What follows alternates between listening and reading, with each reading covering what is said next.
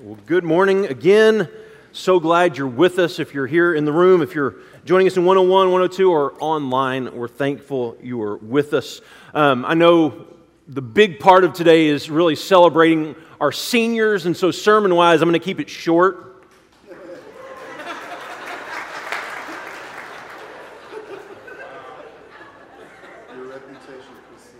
We will have an invitation at the end for anyone to repent of sin. And you will definitely need to come forward. So, we are um, today wrapping up our second series in this sermon trilogy from the Gospel of Mark. And um, we're going to kind of take a break through the summer from Mark. Um, just to have a little bit of variety, and we'll come back to Mark in the fall. In two weeks, we're going to start a new series called The War of Prayer, and I am really excited about. Um, about jumping into this series and talking about the importance of prayer in our life um, because I know last year, this last year has been such a difficult year. I, I really do hope and pray that this is going to be a series that will richly, richly bless you. So, um, this morning we're going to be back in Mark chapter 10 as we finish up. When I was in college, um, I guess I was a, going into my junior year. And during my sophomore year, a group of friends of mine, we came back from a road trip in, in baseball. And it's probably 2 in the morning when we get home and we're just sitting around our dorm room talking. And we said, hey, you know what? This summer, let's take a trip to the beach. So, right before we go back to school, we're going to take this big trip. We called it Y2, um, Trip to the Sea Y2K. Um, we were really going to the Gulf of Mexico, so, you know, kind of the sea thing. And so we planned and planned all summer, and we saved our money, and we were going to get this super nice suite on the beach in Destin, Florida. And we were going to rent um, jet skis and go deep sea fishing and all these things. And so it finally comes time for the trip. It's August, and we're super excited to go. And my buddy Kenny and I are talking, and then all of a sudden, some of our friends start calling and saying, Hey, um, we're not going to go with y'all. We, we hadn't saved up enough money. We can't afford to do this. Da, da, da. And so my friend Kenny and I said, um, You know, we've saved all summer. We have these reservations. We have everything planned. We're still going. And so we decided that just the two of us are taking this trip to the beach and we're going to just celebrate and have a great time. And so we take off in his, um, I guess, 1996 red Jeep Grand Cherokee. And we're driving and we're super, super excited. We've left Dallas. We're on I 20 heading through Louisiana and Mississippi. And do you know what is really easy to do on your way to an exciting trip like that? Back before you had these computerized cars that start beeping at you and saying, hey, you're almost out of gas. It's really easy to be super excited and forget you need gas. And so there we are on the side of the road on I 20, super excited about this trip and not able to go anywhere because we were out of gas. And this was really when cell phones were just now starting to become popular, and thankfully I had one, and so we didn't really know what to do, and so we're calling state troopers and saying, Can you come pick us up and give us a ride to a gas station? And we wait all day. It seems like, I think it was probably like 15, 20 minutes for them to drive us what turned out to be about a mile down the road to get gas. And it was one of those things we were just so, so excited about what we were getting to do in this journey we were on. We didn't really think about all the implications. And I think for the disciples, they have been on this journey super excited that they're following Jesus, and then they start to encounter these moments that start to challenge them and start, start to make them question what they're doing. Can we actually do this? Can we actually make it? And from this series, the whole point of the series has been based around Peter's confession that Jesus is the Messiah. And the question we've been asking during this series is what are the implications of our confession that Jesus is Messiah? Because it's one of those things that we can say, Jesus, we believe you're Messiah. Peter, the apostles make this confession Jesus, we believe you are the Messiah.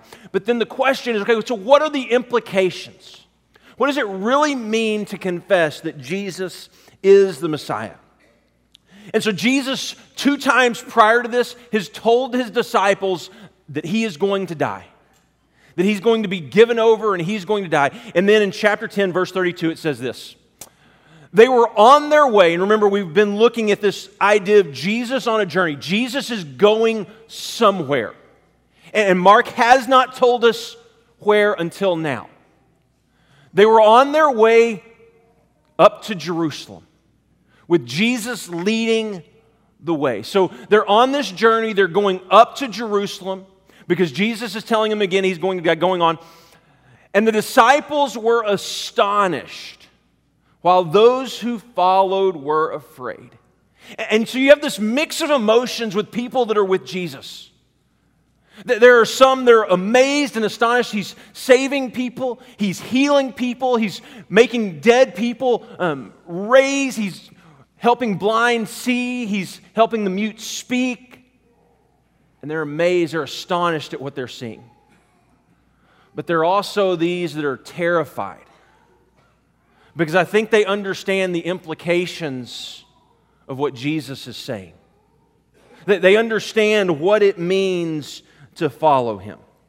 And so again, he tells them that he's going to be handed over to the religious leaders, and they're going to hand him over to the Gentile leaders, and he's going to be crucified. And I think they're starting to grasp and starting to understand what he's saying. Then in verse 35, then James and John, they get Jesus alone. The sons of Zebedee came to him. Teacher, they said, we want you to do for us whatever we ask. Now, if you've ever wondered what age are the disciples, just judging by this question alone, I would say 15 or 16. we want you to do whatever we ask. Here's what Jesus responds with What do you want me to do for you? Now, you come to Jesus and you say, We want you, we believe you have power. We've seen you do amazing things. We want you to do for us whatever we ask. Jesus responds, What do you want me to do for you? If you're a teenager, imagine asking your parents, We want you to do whatever we ask. Okay, what do you want? What do you want me to do for you? Here's their response Let us sit at your right and the other at your left in your glory. What do you want me to do? We want power, we want prestige, we want glory, we want to matter. When your kingdom, we've given up everything. Remember just a few verses earlier. We've given up everything to follow you. We want to sit at your right and left when you're in glory. When, when you are king over all the world, we want to be there with you. And then Jesus goes on. You don't know what you're asking. Can you drink the cup that I drink or be baptized with the baptism I'm baptized with? Now, if you'll remember back, we've been kind of watching the disciples struggle with Jesus' statements. Because Jesus talks in paradox, and he talks through parables, and he's using metaphors, and at times he's literal. And it seems like the disciples are really struggling to, to, to, figure out what Jesus is saying, what he's asking of them. And so they respond We can. We can. We can drink the cup. You, in fact, we're going to sit at a table in just a few short days, and we're going to sit around this table. We're going to drink this cup together. We've been doing this for a while. And we can be baptized because you were baptized by John in the Jordan River. And, and we could do that too. And, and I'm guessing maybe already did. We can. We can. But what Jesus has in mind is something bigger. Because he's not just talking about a, a, literal cup and he's not just talking about the literal baptism, he's really talking about the, the cup of God's wrath. He's talking about baptism into death, this cross. And he goes on to tell him that you're going to face the same thing. You're going to have to walk this road with me. But he goes on to tell him that the first are going to be last, right? The, the ones who want to be in that position of glory are going to have to be a servant of all. They're going to be a slave. They're going to have to give up what they think is important. They're going to have to give up their seats of power and glory and come to serve this world. Because what they wanted was this incredible coronation where Jesus comes into power and he sits on his throne. And they want to be sitting at the right and left, but they don't understand that his coronation will be on a cross. And those two seats at his right and left have already been given to two criminals that will find this seat in glory. And he looks at these disciples and he says, You don't understand what you're asking. You don't truly understand the implications of following me and giving me your life and serving me as king. And I wonder how often our mindset drifts into the mindset, into the, the view of the disciples. Where we want Jesus to come back in power and we want to have this prominent place in the kingdom and we want to matter, what Jesus says to these disciples, I think he says to you and I. If you want to be first, you must be last. If you want to be over all, you must come under. You must be willing to serve and give your life, to lay down your life for the kingdom. And then he says in verse 45 For even the Son of Man did not come to be served, but to serve, and to give his life as a ransom for many. Now, if you remember back, this series, this Messiah series, started in chapter 8, right after this confession. But right before the confession, there's the story of a blind man who receives his sight As they're trying to figure out who Jesus is. There's a blind man. And this section closes out with a really similar story about a blind man. Verse 46 Then they came to Jericho. Remember, they're traveling. They come to Jericho as Jesus and his disciples, together with a large crowd, were leaving the city. A blind man Bartimaeus was sitting by the roadside begging. So the disciples are on this journey with him. They're along the road with him. Jesus is leading the way up to Jerusalem.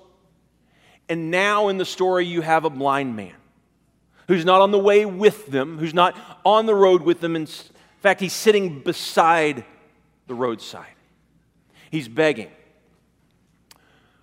When he heard that it was Jesus of Nazareth, Nazareth, he began to shout, Jesus, son of David, have mercy on me. If you're new to this whole church thing and not real sure about the Bible and you're wondering, okay, who is Jesus' dad? It was his name David? No, his name was not David. His name was actually Joseph. So why then does he say son of David? If David wasn't really his father. And the reason he says the son of David is because of a really old Old Testament prophecy that they had talked about and they had known about. Because the new king of Israel, this Messiah that they waited for, was going to come from the line of David. He was going to be a king from that family. He says this in Jeremiah The days are coming, and here Jeremiah is prophesying. He's talking about Israel being invited back out of exile. Um, and he's kind of blasting the shepherds of Israel for their neglect of the people of Israel. But he says, The days are coming, declares the Lord, when I will raise up for David a righteous branch, a king who will reign wisely and do what is just and right in the land. In his days, Judah will be saved, and Israel will live in safety. This is the name by which he will be called the Lord, our righteous Savior. So he's sitting along the roadside and he's begging. And then he hears that this is Jesus of Nazareth. And then he begins to say, Son of David, have mercy on me. Question Who does this man believe Jesus is? The anointed king, the Messiah, the one that we have been waiting for because we believe he is the hope of the world. And when others hear this, they get angry at this man. And many rebuked him and told him to be quiet. But he shouted all the more, Son of David, have mercy on me. Going on, Jesus stopped and said, Call him. So they called to the blind man, Cheer up, on your feet, he is calling you. Throwing his cloak aside, he jumped to his feet and came to Jesus. What do you want me to do for you? Have we heard that question before? Just a few short verses before, here are the disciples. We want glory, we want prominence, we want power, we want to be at your right and left. Can we ask you anything? What do you want me to do for you? And here's a blind man. Jesus asked him, the blind man said, Rabbi, I want to see. I want to see. When I was in youth ministry in Cleburne, Texas, there was a lady in our church named Donna. And Donna could not see, she was blind. And so one day, um, as a part of what we were doing in our youth group, I decided, you know what? We're teaching this story. Actually, I think it might have been from John's version of one of these stories. And so I said, I'm going to bring Donna in for all the teenagers, and I'm going to interview her. And I'm going to ask her the very same question that Jesus asked this blind man, Bartimaeus. If you could ask Jesus for anything in the world, what would it be? And of course, all of us know the answer, right? She would want to see. Guess what? That's not what she said. And I was sitting there with a group of teenagers thinking, how in the world do I tie this in to what I'm saying? Because this totally messed up the point I was making. So much so that I don't even remember what she said she wanted God to do for her. Because I had this perception of, wanting to see. And I wonder in this story if that's what he truly wants. Or let me clarify if that's all he truly wants. If it's just wanting to physically see. Or is he really asking to get a bigger glimpse of the kingdom of God? Because this man, this man has his cloak, I'm guessing, spread out because this is Jerusalem, all right, right around Jerusalem. It's hot. He's probably not wearing his cloak. Most of the beggars would have laid their cloak out so that people passing by along the road could throw money onto it. And there he is, calling out, Son of David, have mercy on me. And Jesus calls to him. He says, I want to see. Go, said Jesus.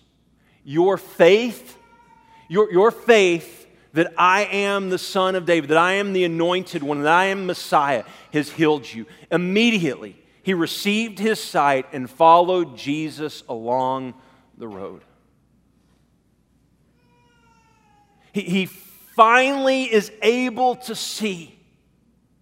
But here's the thing he could see before he could actually see.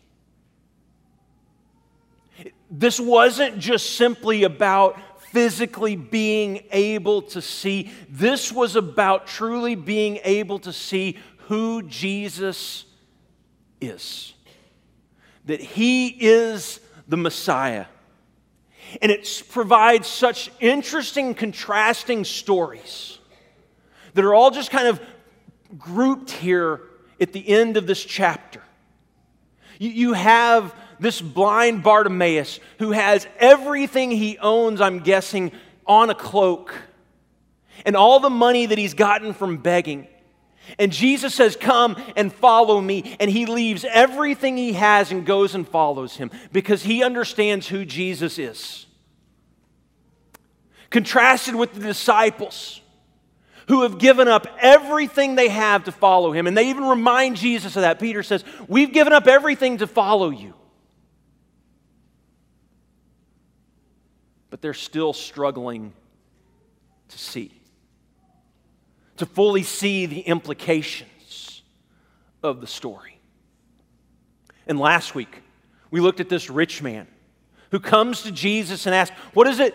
What, do I have to do to be a part of the kingdom of God? What do I have to do to inherit eternal life? And Jesus looks at him and says, I love you. Now go sell everything you own, give it to the poor, and come and follow me. It says the man goes away sad. You have these three different stories with people in three different places on this journey, all struggling to see who Jesus is. And Jesus offers them all the invitation come and follow me. And you have one who hears the invitation and says, You know what? I don't believe or I'm not willing to give it up. And I find it interesting you have this blind man who doesn't have much, who gives up everything to go follow Jesus. And you have this other man who has everything and can't let go. Is it possible? The more we have, the more difficult it is to let go. Is it possible the more that we have, the more difficult it is to trust in someone besides ourselves? Is it possible that we can get so fixated on this kingdom and what we're doing here and now that we lose sight of this eternal kingdom that God is building through his people? I would say absolutely. It's so easy to lose sight. And for this rich man, he turns away and he's not willing to count or pay the cost. And for these disciples, they're struggling with every single day along the road what it means to really follow and give their life to Jesus. And then you have this blind man who could not see, but yet somehow he could see. And Jesus opens his eyes and the only thing that changes is his location and his proximity to Jesus. Because from now on, he's going to be right by his side, following Jesus along the way.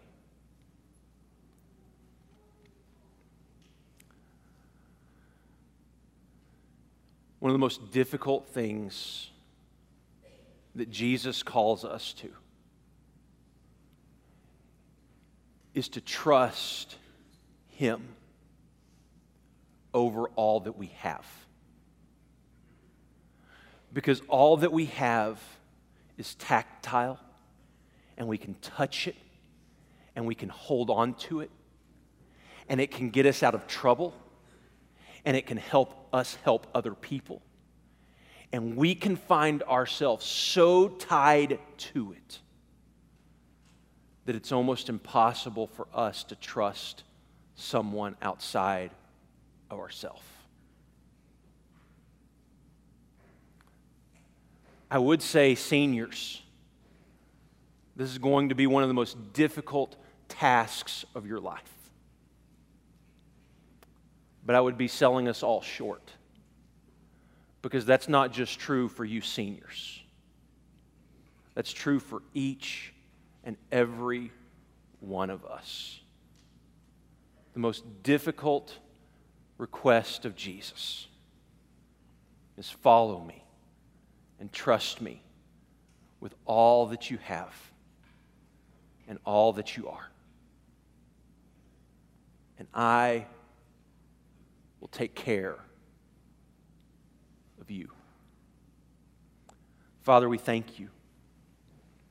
And Father, we ask for your forgiveness when we struggle to see, when we struggle to grasp, when we struggle to understand.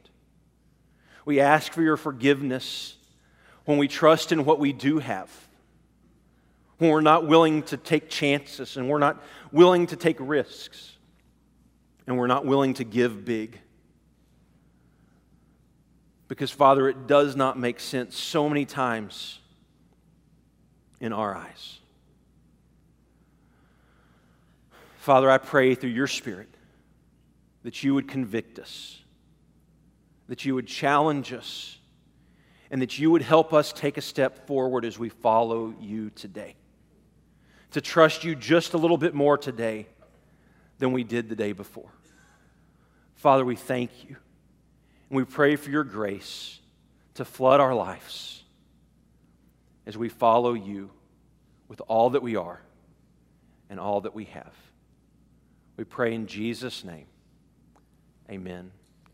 Hey, as we finish this morning, we're going to have shepherds at the back of this room. If we could help you, if we could pray over you with you, if you want to give your life to Jesus and be baptized in His name, um, they would love to help you, to talk with you, to pray with you, whatever we could do um, as together we as a church body follow Jesus. So um, our shepherds and their wives will be at the back of this room while we stand and sing.